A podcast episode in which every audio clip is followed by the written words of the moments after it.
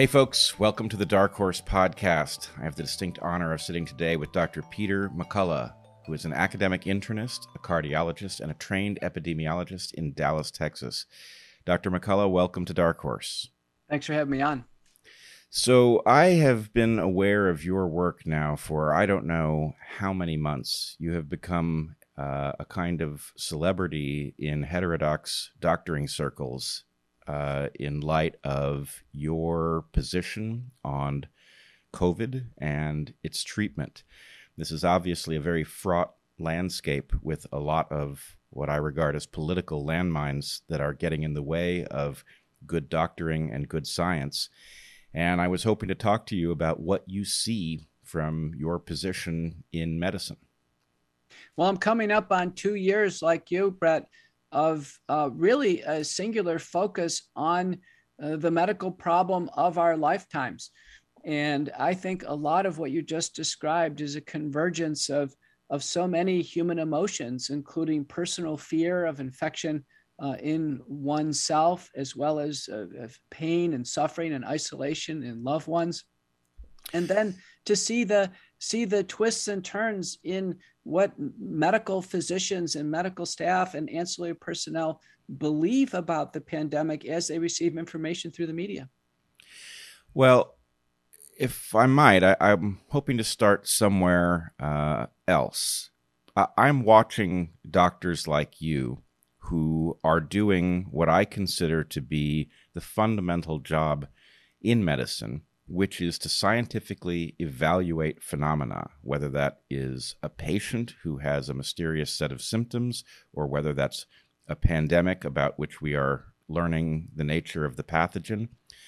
Doctors are supposed to be scientists, and that means that they don't simply dispense wisdom from on high. What they do is they use, often informally, a version of the scientific method to discover the nature of a phenomena, a phenomenon, and then learn how to effectively treat it. And doctors like you have been learning about COVID as we all have, but those who have reached a conclusion that is at odds with the public health narrative are, I, am struggling to find an alternative term, but seem to be gaslit. You're being told effectively that the pathogen you're confronting isn't what you think it is. And uh, I'm wondering what that looks like from your perspective. Well, what you describe is what's called inferential thinking, that we're always drawing inferences from a series of observations. And with a new problem like this, there's a, an unfolding new series of observations that come out basically almost every day now Brett, or every week and month that we learn new things. So we actually change our conclusions based on what we've learned. In many ways, it's one of the most exciting times in medical science that I've witnessed in my entire career. The excitement is extraordinary, and the, uh, tensions are great because there's always tensions as we uh, uh, are humbled by uh, finding out that maybe what we had previously thought now uh, has, uh, you know, is not supportable, that we are on the wrong track and now we need to change. Science is ever changing. And you're right, doctors uh, who are treating patients, uh, you know, have to employ science based on making inferences, but they also have to employ the art of medicine, this idea of having a medical hunch and following it to its conclusion the best we can therapeutically because people are dying. And that's the reason why we could not wait for large randomized trials, which take two to five years, and then guidelines, which take you know, many years after that. The Institute of Medicine says from the time something is fully understood and we have like a prevention or a therapy uh, applied, it takes 17 years for full implementation. We obviously didn't have that. We didn't have 17 days to wait to treat patients with COVID 19. So I've been involved, as you implied, very early on with the early treatment response. That's gained a tremendous amount of attention, including you know, basically historic US Senate uh, testimony, multiple state senate testimony, uh, uh, you know, treatment networks all over the United States.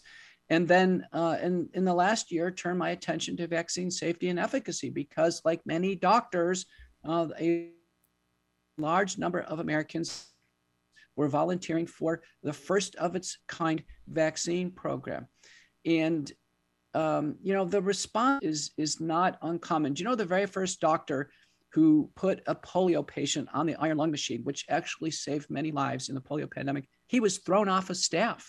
I mean, the history is replete with this. Every doctor who had a first innovation or had a first observation on something that was a breakthrough, whether it be on the efficacy side or the safety side, has been basically what you said gaslit. So, what I say is if the gaslighting is going on, it means we're on the right track. yeah, flack over the target. Um, all right. So uh, there are a number of things I want to ask you about in the, the brief time I've got you. Can you tell me if we step back to, let's say, February of 2020, how how dangerous a disease is COVID? And then the same question for the present day to a doctor like you who has experience and all the tools necessary at their disposal for an infection, there probably is no other infection that we now understand is so amenable to risk stratification. How can the same viral infection be fatal in an octogenarian and have it be less than a common cold in a kindergarten age child? That the principle of that's called risk stratification is actually probably due to the density of ACE2 receptors in the human body. The virus actually gains entry into the human body through the ACE2 receptor and to a lesser extent the TMPRSS2 receptor. It turns out that we have a lesser density of ACE2 receptors in older individuals, those who are smokers and diseased, but the virus doesn't, the number of receptors doesn't matter in terms of entry, but the number of receptors uh, that actually exist since they're destroyed by the entry, the, the number, the sheer number pro- protect, provides protection against uh, protection against uh, basically a, a catastrophe in the lungs, what's called the respiratory distress syndrome.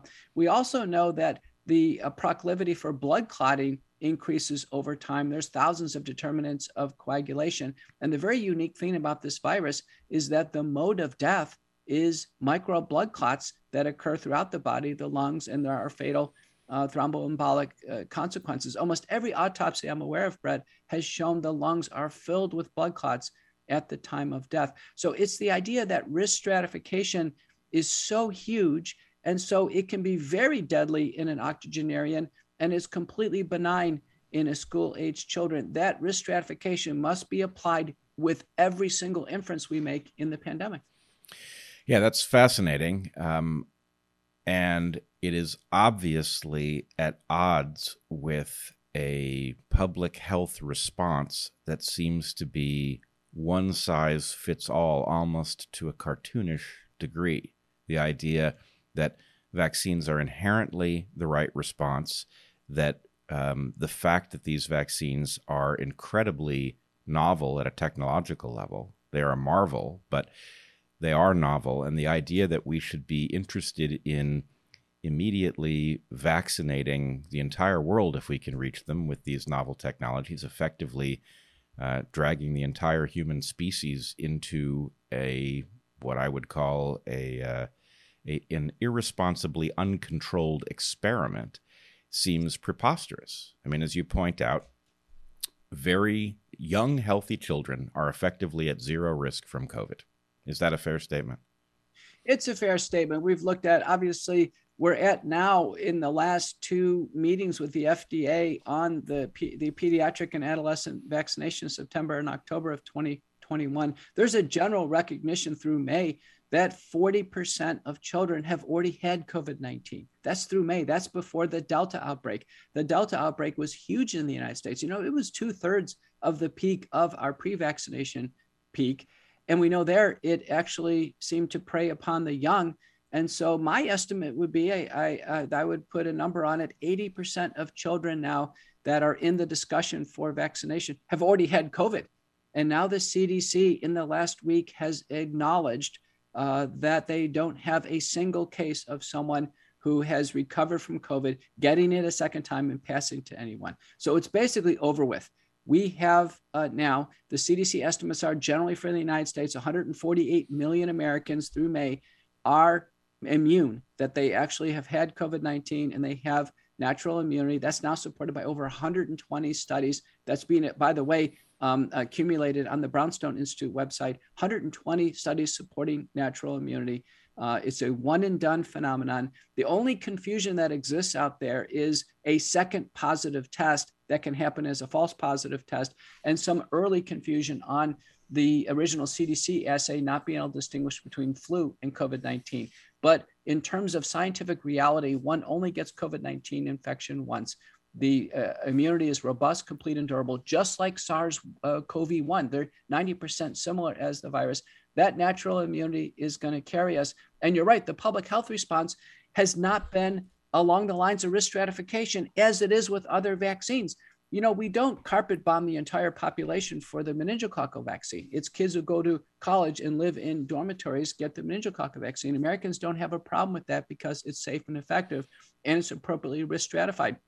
The same thing with the pneumococcal vaccine.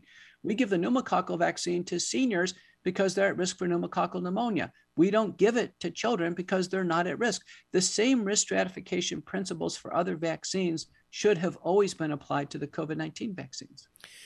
Yes, it, it looks to me, and of course, uh, I'm a scientist, not a medical doctor, but it looks to me like every normal medical standard and uh, convention has been thrown out. That effectively, the standard of care is not based on the kind of scientific deliberation that you would imagine would have to be at the, the foundation, that the right to informed consent is nowhere in evidence, and that we are effectively, uh, well, if this was a scientific question rather than a medical question, I would say something has started with the conclusion and worked backwards, which is the greatest scientific sin that there is. Um, and in this case, it has the added horror of putting human health and well being in jeopardy.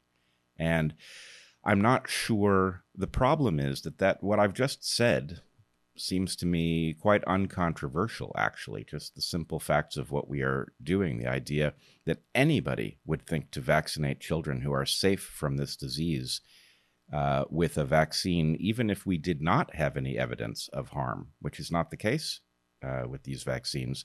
The idea that anybody would vaccinate people who are at no risk, who have a long life ahead of them, many of whom have already had a disease that provides robust immunity, the idea that we would expose them to any risk at all from vaccines that are so new is preposterous. And yet, when I look at the explanation for why we're doing that, it's in vague, almost childish terms, right? The idea is somehow that vaccines are good and that you are, you know, you are doing something for your child by uh, by inoculating them without any anything that looks like an adult risk benefit analysis. So, what has happened such that the interface between the public and medicine is now looks like uh, more like PR and customer service than it does like science and medicine?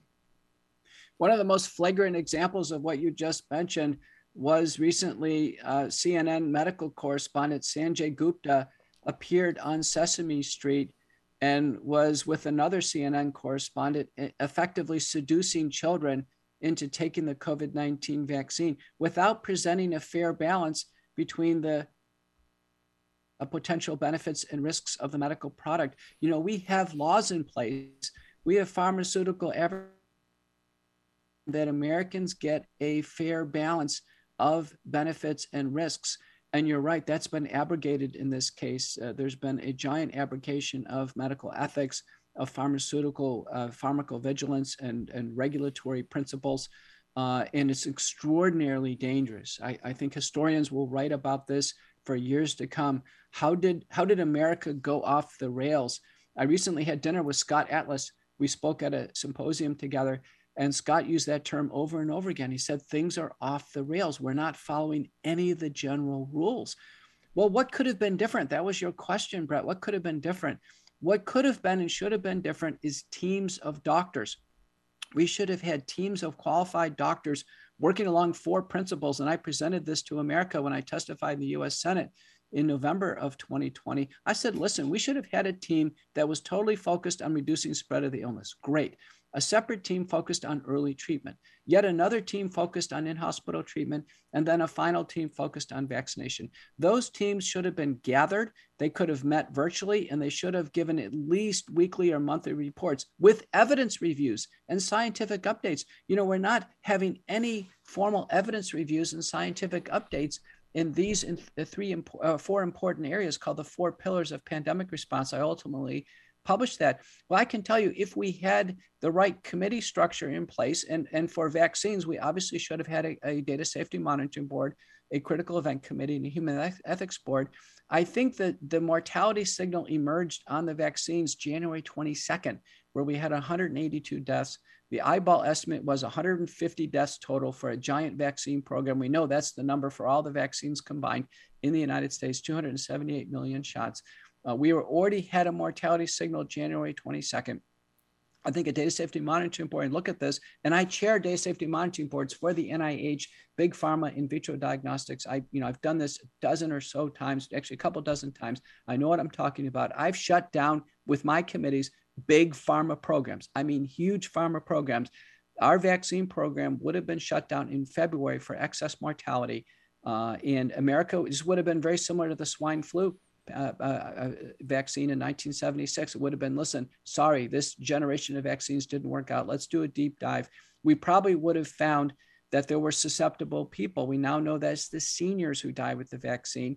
Uh, analyses from Rose and McLachlan have shown 50% of these deaths occur within 48 hours, 80% within a week. There's nursing home uh, studies from Europe and Scandinavia that show when they actually review the charts uh, in the seniors, at least 40% the doctors have concluded are directly due to the vaccines. The, the, the these vignettes are uh, severe reactions, fever, chills, nausea, vomiting, uh, blood pressure dropping, and then death within a day or two, whether it's uh, basically a cardiopulmonary collapse due to overwhelming production of the spike protein or a thromboembolic death or a bleeding death uh, a few weeks later, but they are clearly biologically related to the vaccines. Now we're seeing actually in obituaries. There's an obituary from Washington State, a young woman, where uh, in her obituary it states that she died of vaccine induced thrombocytopenic purpura. There's actually now new vaccine deaths. Uh, Choi and colleagues published a death of a myocarditis death in a 22 year old Korean young man who took the vaccine. And, uh, you know, these are young people dying, and now their obituaries and their case reports are basically describing the vaccine induced fatal illness. Uh, you know, our tolerance, by the way, for new biologic or medicinal products and death is about five cases gets a black box warning, 50 cases, it's off the market. Doesn't matter if it's uh, causally related or not, it's off the market, and then a deep dive in terms of safety. What went wrong? Uh, there's no assumption of causality. And on three occasions now, we've seen the CDC uh, put on their website that they've reviewed the deaths and they just summarily dismiss them as none of them being caused by the vaccines. And I can tell you, scientists in my circle don't don't buy that at all. So what you're describing is an apocalyptic failure of the multiple layers of failsafe that are supposed to protect us from such things.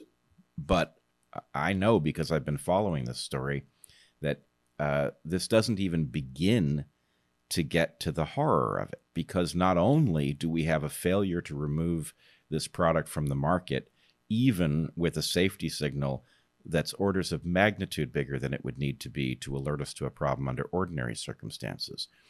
But we are turning civilization upside down and playing with the idea of mandates to essentially bully anyone who wishes to protect themselves or them, their family from this product, which, as you're describing it, shouldn't be on the market in the first place. Anybody who wishes to protect themselves from it is going to be stigmatized and punished, is going to actually have civil liberties removed in order to get them to accept it. And so, you know, this is a failure that has um, it has breached the walls of medicine and is now toppling the most basic elements of our societal agreement with each other. And I, I must tell you, it's setting off every alarm bell um, that I've got. And I know from inside of medicine, um, that picture is even more stark because, you know, for example, most people don't really know what myocarditis is. They don't know how to eva- evaluate it when they're told, yes, there has been a certain amount of myocarditis in young people, but they tend to to recover. Um, so it's not such a serious concern. What do you, as a doctor, think when you hear a claim like that? Well, let me just say that you know your comments regarding, uh, I think, death after the vaccine uh, being this charged issue. I, I think Americans and people across the world would say, listen, COVID 19 is a bad illness. I'm willing to put up with almost anything to help everybody get through it. I'm willing to take a vaccine uh, to help everybody get through it. But people aren't willing to sacrifice their lives for this. And that's what they're being asked for. They're being asked to say, listen, take a vaccine. And even though it's rare, you could lose your life. And then people are saying, well, how rare is rare? And I can just tell you the mortality rate by all expert analyses is unacceptably high. We're at 18,000 people in the uh, CDC US VAERS system. About half of those are domestic Americans uh, that have died with the vaccine. Uh, there is very good work done with the CMS data suggesting the underreporting factor on this is about five. So if you take 9,000 times five, we currently are at some number that is, you know, 45,000, 50,000, and that's conservative. It could be greater than that. Um, that's underreporting, by the way, via uh, projections from CMS, where we know someone's died. But you can imagine that um, the underreporting of people uh, who, uh, you know, there's commotion at the time of death. I've seen this in my circles. And unless somebody retrieves the vaccine cards and sits down at the VAERS system and starts to make an entry, or unless somebody's on the rolls of CMS, uh, it, it, may not actually be recorded. So we have it, yeah, we have a situation where um, there is this now cavalier type of um, uh, situation with respect to death. And you ask the question who's making the decision on the mandates? Do they care whether or not there'll be some deaths among their employee population? Do they care if there's going to be some deaths in the student population? Does anybody really care? And we're not seeing any care or concern among those who are making the decision on vaccine mandates. And I think that's what's uh, frustrating. I mean, you know, we, we have we, we have mandates, by the way, for college kids to take the meningococcal vaccine. You've never seen college protests or lawsuits over the meningococcal vaccine. I'm a doctor. We take hepatitis B vaccine and flu vaccine every year. You don't see us outside protesting these vaccines, but you'll see massive protests. People are walking away from their jobs because they know they could die with the vaccine. Once the word get, got out that people could die after the vaccine. In fact, deaths were occurring in large numbers. That was by mid-April, Brett. You know, rates the, of vaccination in the United States plummeted in mid-April. They absolutely plummeted. Uh, the word got out. Uh, it doesn't matter what was on Twitter or on major media. People were talking to one another. Everyone knew. And then we saw a degree of really kind of gross, distorted incentives. You know, the vaccines are purely research. Doctors cannot promote them. Uh, doctors can't um, can't say doctors need to be completely neutral on the vaccines as well as the hospitals and anybody in a position of authority because they're investigational. If I would have promoted the vaccines, I would have violated the Nuremberg Code, which is a principle of bioethics. And I tell you, I, am a researcher, Brett. If I told my patients, listen, you have to be in my diabetes research study, I, and, and I forced them into it through using my pressure and coercive tactics or if my hospital did that to my to patients and forced them into research for diabetes for instance uh, you know we would be sanctioned. We'd be put up before all kinds of ethics board and be sanctioned. So so good doctors never promoted the vaccine. They just could actually try to provide fair balanced information. That's the only thing that good doctors good health systems good health professionals could do. Now we have the situation where there's the non-fatal syndromes myocarditis you mentioned them where the fda agrees that the vaccines can cause myocarditis. They agreed in June, based on a universe of 600 cases, 200 cases that were reviewed. It was clear it was in younger children. Uh, it was serious. 90% required hospitalization, and um, uh, in, in, that, uh, uh in fact, they had uh, syndromes, chest pain, signs and symptoms of heart failures, markedly elevated cardiac troponins, a higher that we see in a heart attack, far greater than we ever see with minimal troponin elevations with COVID patients in the ICU. And, uh, and, and these children required observation. Some, about a quarter in the FDA review, already had some incipient heart failure. They had abnormal echocardiograms. I infer left ventricular dysfunction. They needed actually drugs to try to prevent the development of heart failure or active treatment of heart failure. We had in the New England Journal of Medicine this summer, we had a fatal case reported. Now we've had a fatal case from Korea. And then to go fast forward from 200 cases that the FDA and CDC agreed on in June to 11,000 cases in VAERS. And I can tell you, these are the ones that are certified. I've actually reported myocarditis cases as a doctor in VAERS, and you get called by the CDC. And the CDC officer, you go down, you go over all the reports, you go over all the lab reports, uh, and, and, and there's an agreement that, in fact, the vaccine caused myocarditis. Tracy Høeg reported from UC Davis now thousands of cases using and VSafe, ages 12 to 17, explosive myocarditis uh, after the second shot of messenger RNA vaccine, boys way more than girls. And in fact, Tracy's estimates are that the, um, the real rate of myocarditis is at least 50% greater than what the CDC ever projected. She still found 86% required hospitalization. And the most shocking thing to the Høeg analysis was that a child age, age 12 to 17 is more likely to be hospitalized with myocarditis than taking your chances with COVID and ever getting hospitalized with COVID. And the Høeg analysis, as well as a parallel analysis by Ron Kostoff looking at death, which is even more important, death after the vaccine at any age group is more likely than actually taking your chances with COVID 19 and dying of COVID. And the reason why that's important is de- what's called determinism. When one takes the vaccine, it's a 100% chance they're exposed to the to the fatal uh, exposure or the injurious exposure. If one takes their chances with COVID 19, it's not 100% they're going to get the illness. Matter of fact, many patients dodge COVID 19. Many are already have already had it, so they're naturally immune. They connect. They can't be injured again with getting the respiratory illness. So you can see how this wager is levered. Both of those analyses were presented by external reviewers to the FDA at the meetings, the, the uh, adolescent and childhood meetings in September and October, and they weren't disputed. So, so, this is this is really extraordinary. These analyses now, no one is disputing these analyses. It's a better proposition to defer on the vaccine and then manage COVID if it comes up. It's a better proposition if you do it blind. You have described the importance of stratifying by age, but there's also stratifying by other risk factors. And if you're looking at a healthy child, the point is they have almost no risk uh, it's not that they can't contract COVID, but the likelihood that it's going to hobble them in any permanent way is effectively zero. So we can stratify this such that we can just take a large group of people, people to whom we owe our uh, our deepest commitment to protect them, and just simply eliminate them from the experiment. And yet we are not doing it, which I find. Um, I'm looking for a synonym for ghastly, and I can't quite find one. Um, but let me ask you this. I know a bit about um, things like heart damage from work I did many years ago on uh, the dynamics of uh, telomeres in various tissues in the body.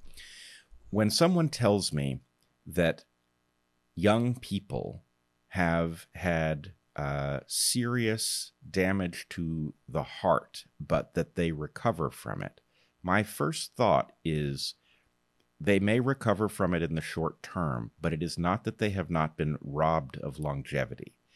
Is that a fair statement? As a doctor, does it strike you that patients, young patients who have had myocarditis but leave the hospital, are going to uh, have, uh, if we were to treat them as a group statistically, are they going to have normal lifespans or are they likely to be vulnerable um, to other phenomena as they get older? Well, let's look at this. Um, I've recently been asked to lecture on myocarditis. I'm a cardiologist. I practice both internal medicine and adult cardiology. And so um, I want to quote a paper by Arola and colleagues from Finland. Now, this is uh, several years ago before COVID, but it's in this uh, uh, childhood group that you mentioned all the way up through uh, adolescence. And the rate of, and Finland had everybody, uh, they had everybody who develops myocarditis. The background rate is four cases per 1 million per year. And in the United States, we roughly have half of the population below age 50.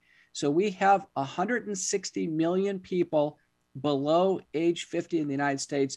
In the analysis from VAERS by Rose and myself, and I know you featured this on a prior uh, uh, uh, broadcast, that we showed that the myocarditis, by the way, after the vaccines, uh, is a skewed distribution, but the tail goes all the way up to age 50. So this applies. So in the United States, our background case is four cases per million, and we have 160. So it's four times 160. We should basically have 640 cases of myocarditis per year.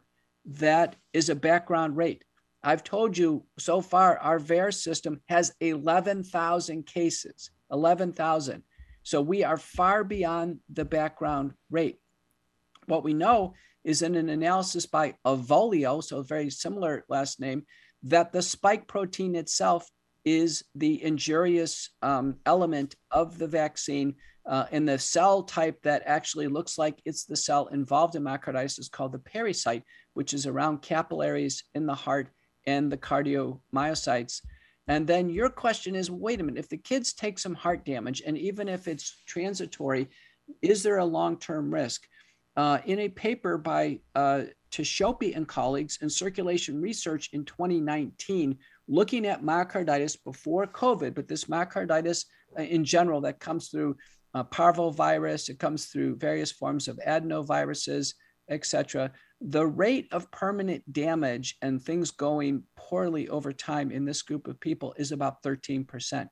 And that number, Bret, is high. I can tell you 13%. If that holds for vaccine induced myocarditis, and I anticipate it will, I think that is an extraordinary number of young individuals that is going to have permanent heart damage. We're talking about the development of heart failure, the need for heart failure medications, risks for cardiac death and things we have to do about that, including implantable defibrillators, uh, some, some children going all the way to heart transplantation.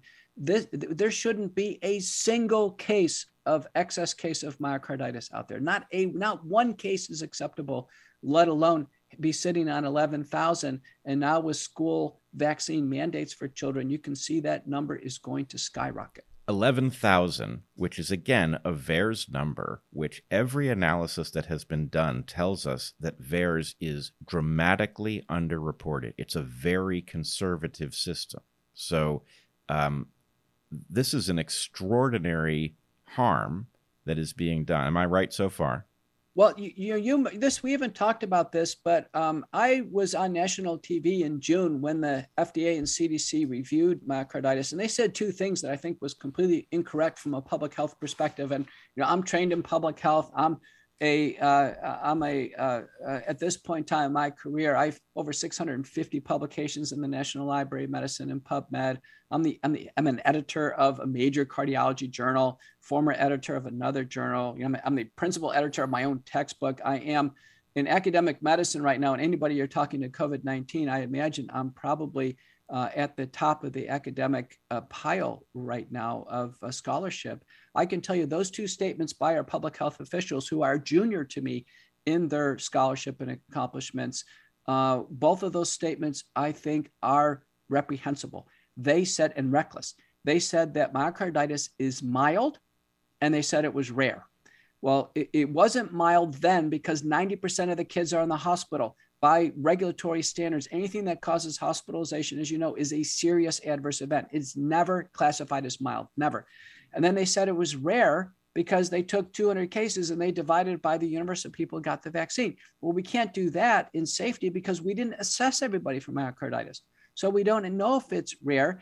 And when we see a signal like this in safety uh, pharmacovigilance, we use the term tip of the iceberg. So I was on national TV saying, listen, it's not mild because the kids are being hospitalized. And two, it's not rare. It's the tip of the iceberg. And boy, was I right. Being at now 11,000 cases in VAERS, and you're right, it's underreported. Um, and interestingly, it's who reports it. The um, there's a paper uh, that's published in the American uh, College of Pediatrics that asked the question in 2016, who reports to VAERS? And you know who reports to VAERS? The answer was um, about uh, about 14% of the time it's um, it's actually the patient or the patient's family that reports to VAERS. 86% of the time, it's another entity. That actually really was concerned that the, the product, uh, in this case, the vaccine, caused the problems. That means doctors, nurses, people administered the vaccine, the pharmaceutical companies who received this, and they're concerned about their products. So I have to tell you, this VAERS data uh, is real. Uh, and, and, I've heard people say that, oh, anybody can report things to VAERS. I filled out the VAERS sheets, Bret, and I'll tell you, every single page says warning. Um, this is uh, falsification is punishable by imprisonment or federal fines. I tell you right now, the VAERS system, 11,000 cases, that's serious. And the number almost certainly is going to be much larger. If this underreporting relationship exists, in fact, that number of five on mortality, it may be greater for myocarditis because if you look at the registrational trials in children, the one by uh, Frenck and colleagues, for instance, in the adolescents, 40% of the kids who get the vaccines develop fever as high as 40 degrees. They have muscle aches, body aches. They feel very sick after shot number one and shot number two. That constitutional syndrome could actually mask some chest pain that would be missed myocarditis. So, as I am as a clinician who's seeing this, I can tell you right now, I am suspicious the rates of myocarditis are going to be astronomical. All right. So, you have just described uh, a catastrophic picture that is itself the tip of a different iceberg because what people really need to think carefully about is we are mandating or we are considering mandating for children who have essentially no risk from COVID, but that's not even the full extent of it. A child who gets COVID has very little harm that comes to them, as far as we know, a healthy child, walks away with what, if a vaccine could accomplish it, would be considered miraculous, which is essentially perfect immunity to the disease going forward and we would be vaccinating them to prevent them from catching the disease. That would prevent them from developing this robust, broad immunity to COVID until later when it does become a threat, when they're older and the disease is more dangerous to them, right? Um, and we would be doing this. And when you really push people and you say, why are we vaccinating children for a disease that does not threaten them? The best answer that comes back is terrible. The answer is that effectively this is to control the pandemic. Now, we can argue all day about whether or not this actually does control the pandemic better than children contracting COVID, having very low symptoms, and walking away with permanent immunity. But what we can't argue is that that rationale effectively borrows health from young people to protect the old and infirm. And so you mentioned the Nuremberg Code before. And unfortunately, I think we really need to think about what's going on in those terms. No healthy society takes health from young people in order to protect the old and infirm. That is not an acceptable ethical trade. And yet we are doing it without discussion, which suggests that something that effectively the bottom has dropped out of the bucket, that the commitments that we have to each other, the idea of medical ethics has all been subordinated to a reckless top down campaign focused on a single remedy that we now know, as amazing as it is at a technological level, is composed of unfortunate features and full of design failures. You mentioned the spike protein. That was a very poor choice of a protein to alert the immune system to the chemical nature of COVID because the spike protein is itself dangerous, right? Now, I've gotten in trouble. I've been quote unquote fact checked for that being said on Dark Horse. But of course, this is what you're telling us that the spike protein is actually doing damage to the body. Sometimes that damage is to the heart, a tissue that has a very low capacity for self repair. And that we would do this to children for no benefit to them is simply unconscionable. You know, I've been fact checked by, uh, by fact checkers. They actually stopped. You know why, Bret? Because I quote the literature. I cite the literature, and I ask the fact checkers to go ahead and review that paper and make that paper even more prominent uh, on the internet. And they and they obviously they they dropped me like a uh, like a hot potato because they know I'm I'm dead on with respect to the citation. So I hope they actually pull a Avolio, they pull the finished paper. In fact, they should. They should be able to do this, and uh, we'll be laser focused. Let me just say a couple of things. You mentioned this term of uh, medical ethics. Nuremberg Code says under no conditions should anyone receive any pressure, coercion, or threat of reprisal for having something injected into their body as we apply it to vaccines in the setting of research. And that's what actually happened in Nazi Germany with uh, the Nazi uh, research uh, program. Uh, and then the second one is the Declaration of Helsinki. There's six of these cornerstones of bioethics that our Office of Human Research Protections in Washington actually holds. The second one is the Declaration of Helsinki uh, that indicates that everyone should receive informed consent. And uh, recently, I was on the Diane Andrews show in Baton Rouge, Louisiana, and she reminded me of the Tuskegee program in Macon County, Georgia in, in Alabama, I'm sorry. And what was done there is roughly 600 African American men were recruited into a study of syphilis. And they were told that the study was going to prevent syphilis. They weren't told whether or not they had it at baseline. They were given effectively placebos. And this program, Bret, went from 1932 to 1972. It turns out in the mid 1940s, penicillin became available. The, the investigators of the program didn't make penicillin available to those who had syphilis. They let the men give it to their wives and then give it to their children. And this program, Bret, who was it run by? It was run by the CDC. It was run by the Public Health Service and the CDC. Do you know that there were Senate hearings? There never were any apologies. There's some people stepped down. It ultimately in 19 early 1990s, former President Clinton had to step up and formally apologize now to the spouses and the progeny of those in the Tuskegee experiment uh, and say we're sorry for this and give reparations. The CDC and the FDA is running the U.S uh, COVID 19 vaccine program. I'm not seeing anybody interested in saying they're sorry. Um, I think this is going to be taken, this is just like Tuskegee over and over, over again. I think this is very similar to the Nazi doctor uh, uh, uh, crimes. And all the same techniques are being used propaganda, false information given by those in position of authority, and then malfeasance, which is actually wrongdoing by those in position of authority. And you get signs and symptoms of this. You know, there's been a couple FDA officials they just can't stomach anymore, and they've resigned. In fact, Dr. Gruber, who actually signed the biological licensing agreement to for Comirnaty BioNTech, uh, she resigned seven days after she signed that uh, biological licensing agreement uh, letter. As an example, one of her colleagues did as well. Francis Collins, uh, the head of the National Institute of Health, he's retiring. I'm telling you right now, this is the medical Super Bowl for the NIH, the FDA, and the CDC. There should be zero resignations. These people ought to be absolutely triumphant in their victory of a public health program, and yet they're heading for the exits. This really ought to tell you something about where we are going right now. You're right, the bioethical principles are off the wall. Historians will record. Do you know the World Health Organization recently said by assent, a child uh, showing up to school by assent is uh, actually agreeing to the COVID 19 vaccination? Uh, my child certainly isn't. I'll tell you that much. Um, yes, uh, you know I've been wrestling with um, with the Nazi parallel and the Tuskegee parallel myself, and I feel.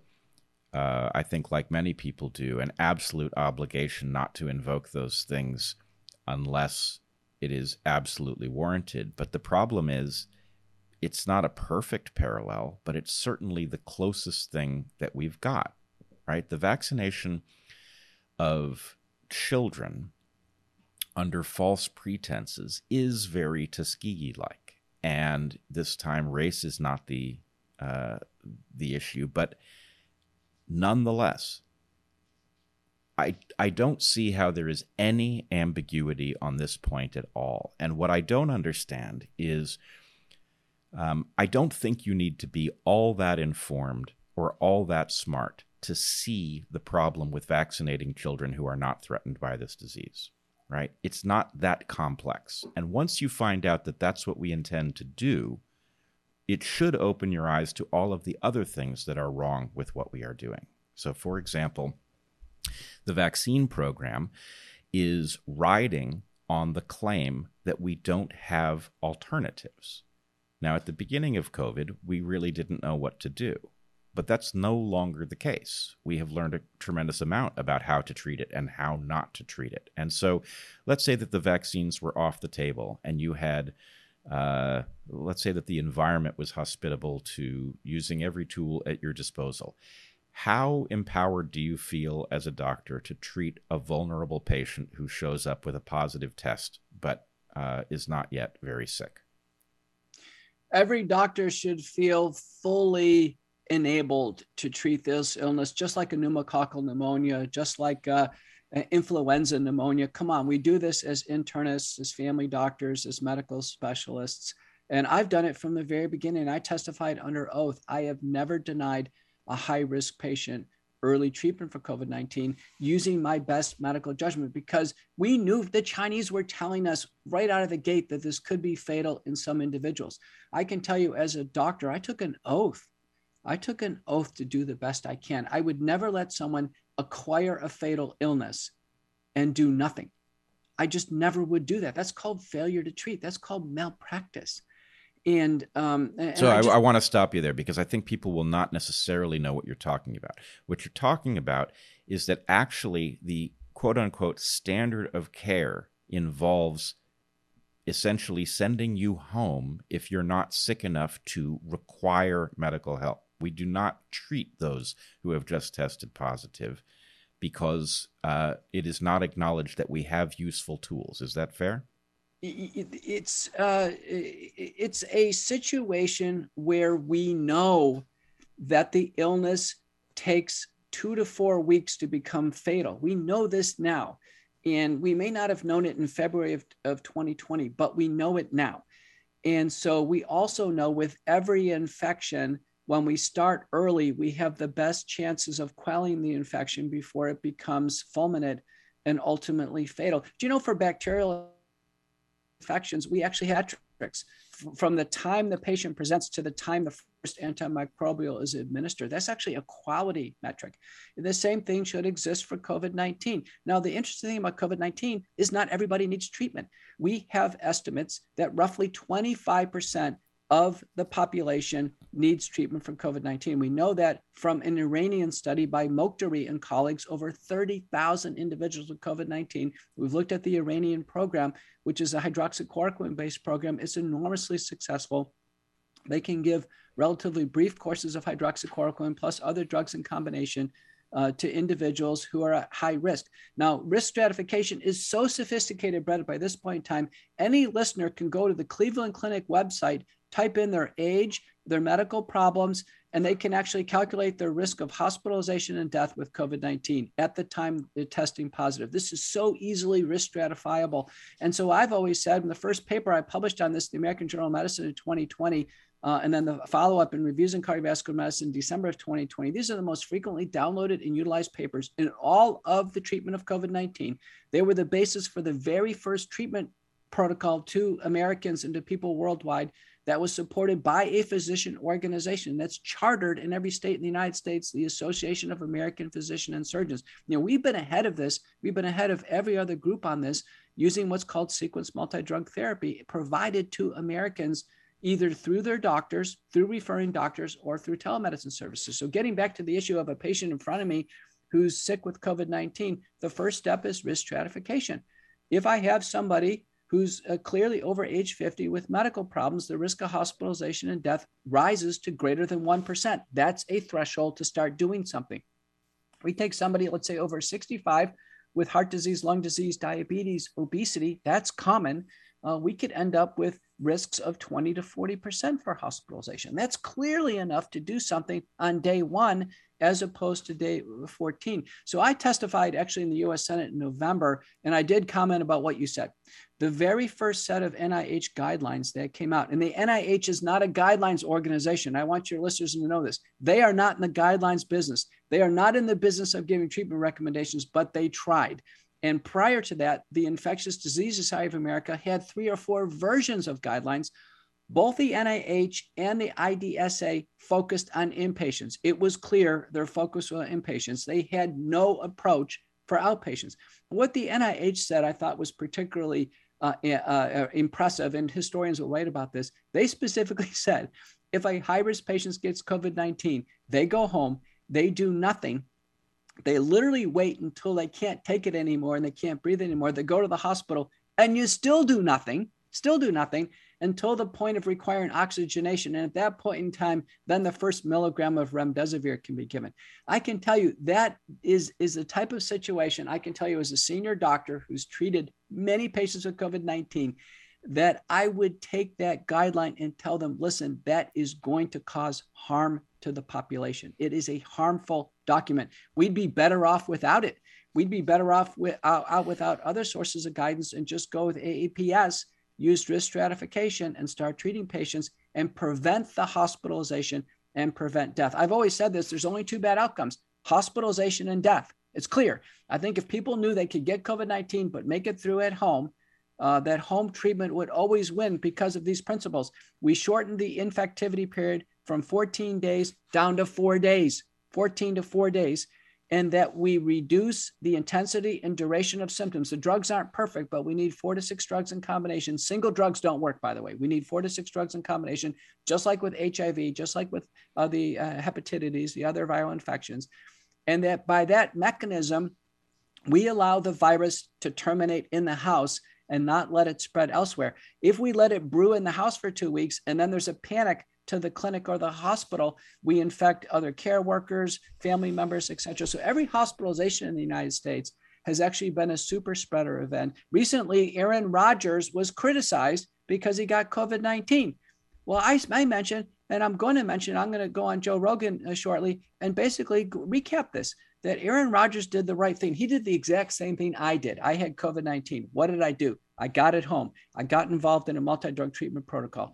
I and I was in research, so I was doing swabs every day. Aaron probably wasn't, but I shortened my infectivity down to four days. I proved that. I did all my contact tracing. So did my wife. We didn't spread it to anyone, and we were done. And then on the backside of this, now we're naturally immune. Now Aaron Rodgers can return to the Packers, and he can never get COVID 19 again and he can never spread it again. That's very different than taking a vaccine. If he would have taken a vaccine, he clearly could have gotten it anyway. And somebody who's vaccinated clearly can spread it to others. And our CDC director and all the data suggests that, in fact, that's the case.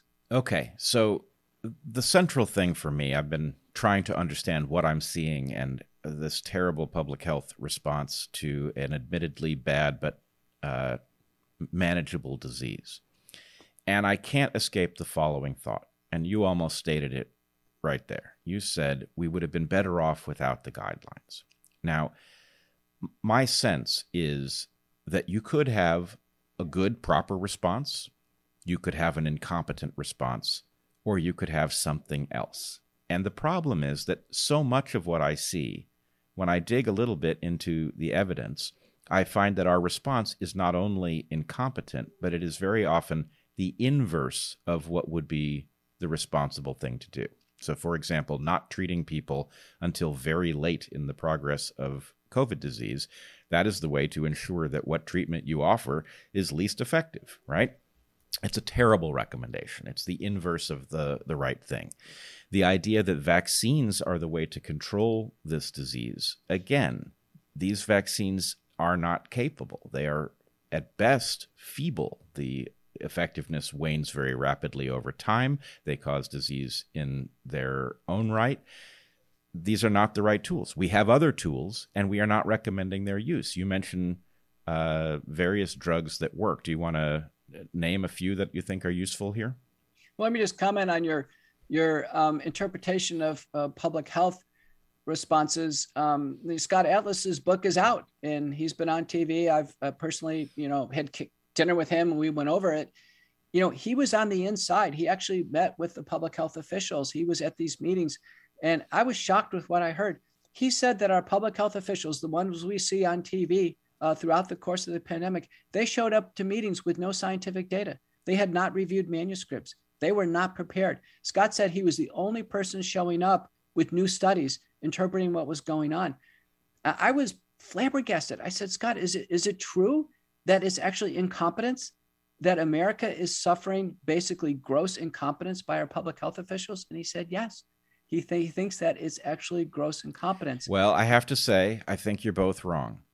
Um, I think this can't be explained by incompetence. Incompetence would give you something like a random set of recommendations, right? Perfect incompetence would give you a random set.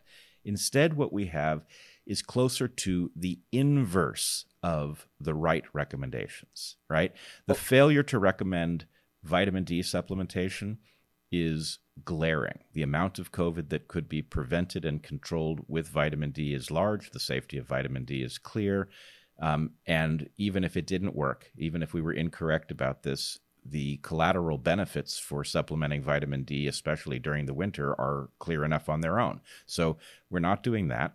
Um, we now have randomized controlled trials, which we are told bizarrely are the only kind of evidence that is acceptable. We have evidence that fluvoxamine is uh, effective against COVID, and yet uh, I see no evidence of a rapid move to add that to the standard of care. It's almost as if something has focused on a single solution for reasons that aren't medical or epidemiological, and it is going to rewrite whatever evidence it runs into. It's going to dismiss and rationalize away every alternative to that one uh, prescribed remedy. And so, you know, I don't, I don't mean to contradict you. I, I just think you're being uh, more cautious than the evidence warrants here. We are we well, are looking at something beyond incompetence. Well, you know, I was giving, uh, and to be fair to Scott Atlas, um, I was basically giving you his interpretation. I was at a symposium in Columbus, and somebody asked him that very question.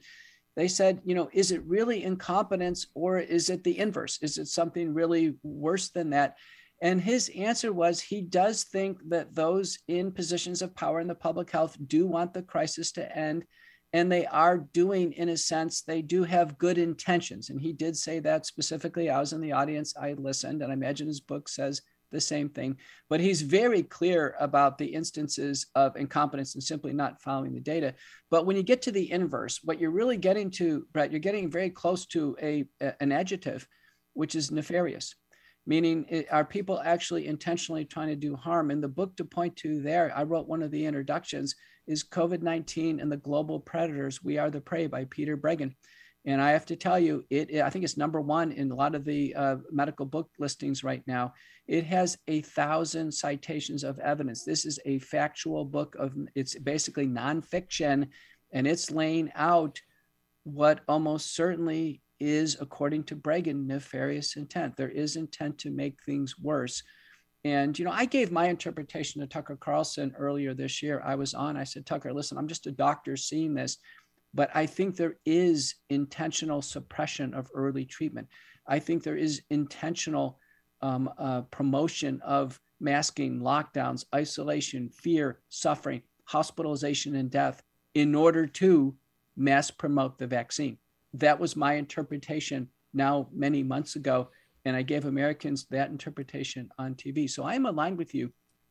It's more than just innocent incompetence. Well, that, that that there is an agenda. There is absolutely no doubt about it. There is a vaccine agenda uh, that's being carried out. So I want to introduce. Uh, I don't know what's going on, and I'm agnostic about the intent behind it. But I think there is a kind of middle ground explanation that fits the agnosticism, and that is we have the something like the inverse of the policy that you would recommend if you were really trying to help patients and end the pandemic.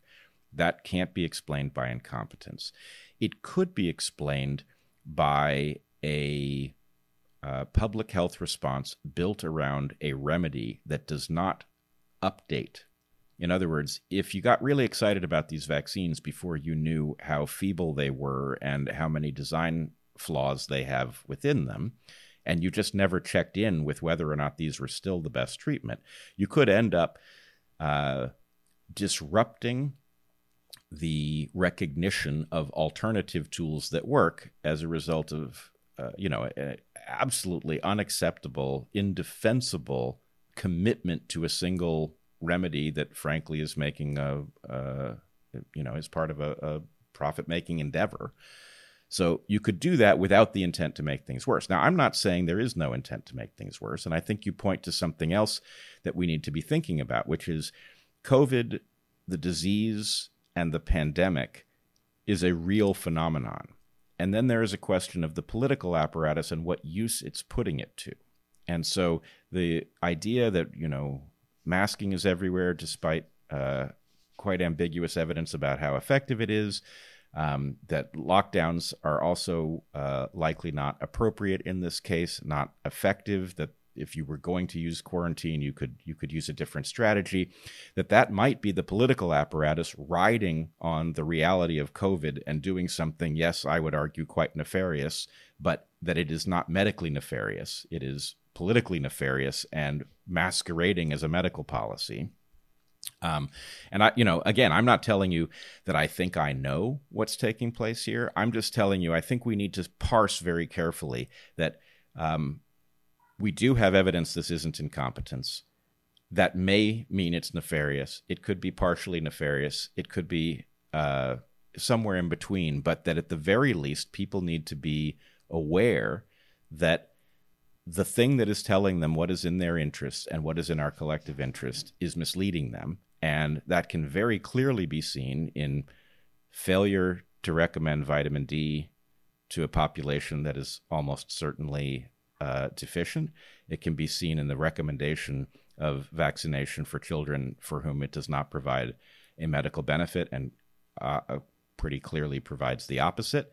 Um, it can be seen in the uh, policy of sending people home until they're so sick uh, and have been delayed so long that they can't be effectively treated. All of these things are strong indicators that whatever authoritative voice that is, it has been captured or destroyed, and that we must listen to people like you who have experience on the ground and say, look, this is how you treat COVID. This is what we see in patients. And, uh, you know, you can't listen to those authorities because that's not what they are. Well, it should be unsurprising that, um, you know, academic physicians who have experience treating COVID 19, uh, have robust publication track records in COVID 19, it should be unsurprising that they would have a superior position in terms of recommendations than a public health official. It's just what it is. I mean, public health officials uh, are not treating patients with COVID 19, uh, they are not um, uh, really on the vanguard of uh, cutting edge science. I, I mean, I am, like many you've interviewed, I am in innumerable symposiums and involved in inter, information interchange all over the world right now and our public health officials aren't americans know that because we've seen no window to the outside world. And uh, to speak to your uh, interpretation of political intent you know there must be some political intent with the public health response because it's so different in every country so if it was all about the medical problem, we would settle on some uniform standards. But you know, in Sweden, where things have been wide open to begin with, and you go, I just got a message from Cyprus, the island of Cyprus now, where they are completely in total lockdown, masking 24 by 7, inside, outside, with severe penalties. One must get a text message approval to leave one's house in Cyprus. Wow. And they have hardly any COVID. I was on Chris Salcedo uh, news show a week or two ago, and there was a report that in Taiwan, there's more vaccine deaths than there are COVID deaths. The same thing is true in Australia. So you know that, that somehow the agenda involves vaccines to the complete and total end. The vaccines will cause more deaths than COVID, and the vaccines will be carried out to the complete end here, where the vaccines in the end will become more of a problem than COVID. You can already see that in low prevalence countries. You can also see a very interesting trend emerging in the least vaccinated parts of the world there's the least threat of COVID, including uh, Central Africa, for instance, uh, where the vaccination rates are 6%, and they're basically breezing through COVID. Whereas you get to places like Gibraltar, the UK, um, Iceland, uh, now, uh, uh, uh, uh, you know, now America and Canada are emerging. Wherever we are vaccinating more intensely, we have a much greater problem with COVID. Till to this day, I'm shocked as an American, we're one sixth of the US population. We still have more cases and more COVID 19 deaths than any country in the world. And we have the top medical system in the United States. Uniquely, you know, we have 5,600 hospitals, 20, 2,200 acute care centers, 300 medical schools. Do you know that not a single major medical institution has their own unique research protocol? We are two years into this, and it's shocking that there's no Harvard treatment protocol for COVID 19. There's no Mayo Clinic treatment call or Duke treatment. They have their own individual protocols, which they actually uh, showcase for their research and innovation for every medical problem under the sun. Suddenly, in COVID 19, our academic uh, intelligentsia is zero on COVID 19. I think it's shocking. Uh, I think it's absolutely shocking as people like me and Marik and just a few independent leaders broke through to the world on how to treat COVID 19, and our major medical schools have fallen flat. Right. So the normal process in which there would be protocols coming out of the top medical schools is nowhere in evidence. And somehow, bizarrely, even though it is widely understood that we have a regulatory capture problem involving pharma, the assumption of most people seems to be that there's not even an average level of pharma corruption with respect to COVID, but that the level of corruption is actually zero. I don't understand why anyone would assume that what they were seeing is a pure public health response rather than at least leaving open the possibility that some of the nonsense that we're seeing and some of the paradoxes that we're being uh, told to accept uh, are the result of of corruption that we know exists on any other you know in any other year.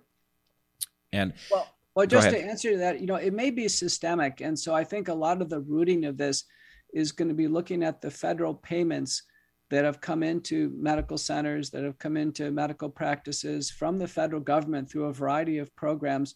In a sense covid relief funding uh, that could be auditable with respect to the FAQs and potentially the instructions of use for the funds, which involve you know support support of the federal efforts support of the vaccine program support of the narrative if you will on treatment of covid-19 so it may be that the medical schools actually would want to try an innovative protocol but they felt that the federal funding may be threatened if they did so that they in fact they should just stay on track with use of nih guidelines drugs like remdesivir and dexamethasone.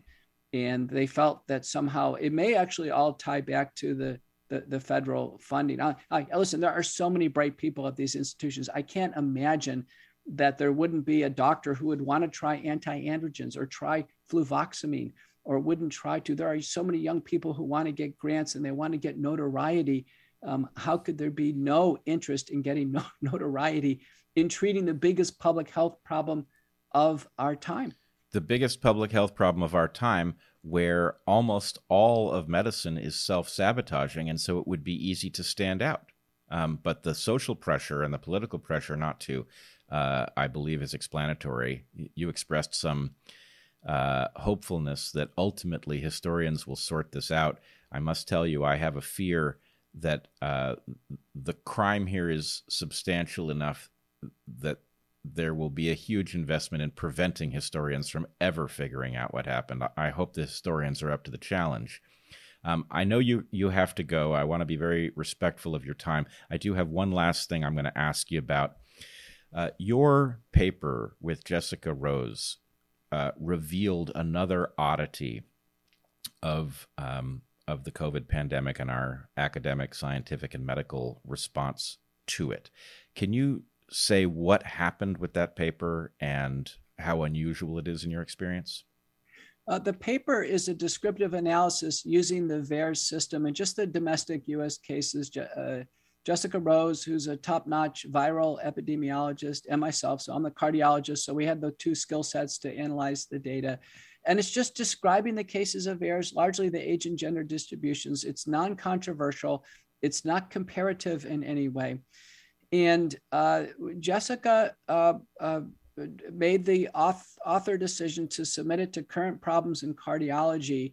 And that journal, when a paper is submitted, there, there is, in a sense, an editorial dialogue of whether or not the paper is of interest to the editor. And she has that dialogue showing it's of interest. It's kind of a welcomed paper to the journal.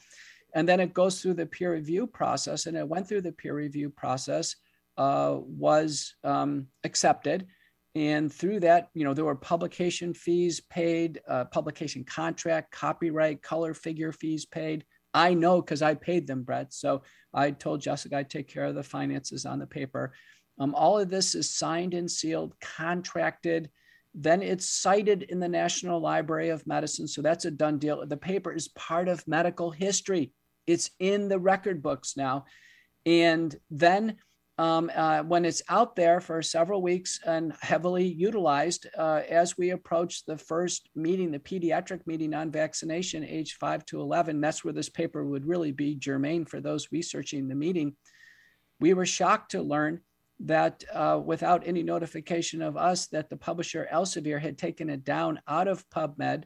The citation is still there, but they've taken it down. It says temporarily withdrawn. Then we got a notice from Elsevier saying that they're withdrawing it because uh, they looked, uh, they believe that they didn't invite the paper to begin with. So I reviewed the contract. I said, can they really do that? It was obvious the paper was welcomed, invited. We got the editorial dog. If if they didn't want the paper, Bret, they would have said, we're not interested. It's not invited. Don't, don't you know, they would have told us to go somewhere else. They obviously didn't do that. And they wouldn't they wouldn't have sent it to peers. It's a right, preposterous yeah, it explanation. It, it, it, wouldn't, it wouldn't go through. But I did look over the the the um the contractual aspects of this, and they could have withdrawn it if if they found scientific invalidity if they found something that that um, later on they do have the right you know every so often the science is wrong. Uh, you remember the lancet paper on hydroxychloroquine which was a fraudulent paper and it was found out afterwards and it was taken down. They could have done this if they said oh it was a fraudulent paper or that they you know what we didn't have the right data what have you. That wasn't the excuse. So um, of interest we we asked elsevier we said listen are you sure you want to do this um, because uh, you know it's obvious there's a um, there's a lot of ramifications there. Elsevier is the biggest publisher in the world.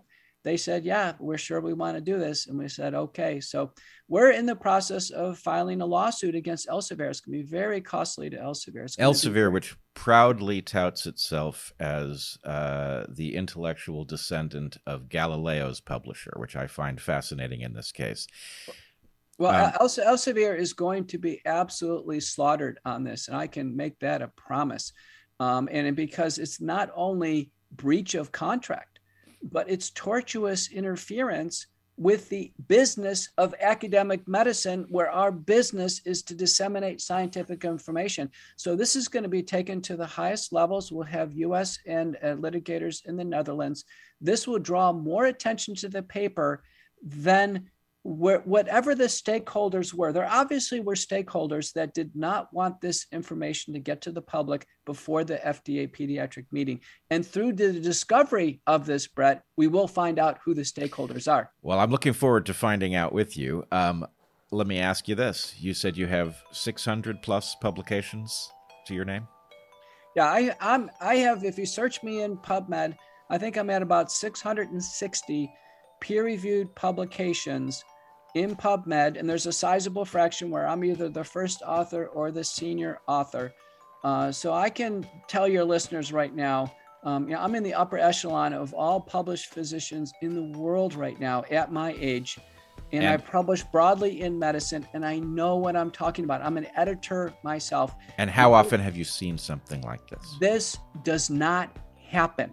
This is uh, effectively it is academic malfeasance. It's wrongdoing by Elsevier right now, and they are basically caught red handed in what is censorship on a very important topic to the world right now. All right. Well, I'm going to let you go. It's been an absolute pleasure. Uh, please uh, continue to fight the good fight on all of our behalf, and uh, I, I look forward to our next opportunity to chat. Thanks so much for the interview. All right. Be well.